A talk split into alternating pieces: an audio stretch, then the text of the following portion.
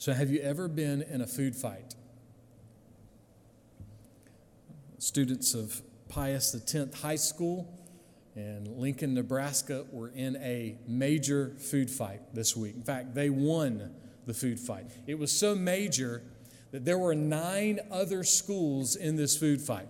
So, so nine schools in a food, I mean, this was a battle royal here of food fights.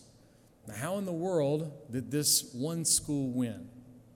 Well, at the end of the day, they won just because they weighed more. Pius X High School, the students there collected 17,897 pounds of food to donate to the food bank of Lincoln. In fact, all nine of those schools, what they collected in food and what they collected in money, all of the donations transfer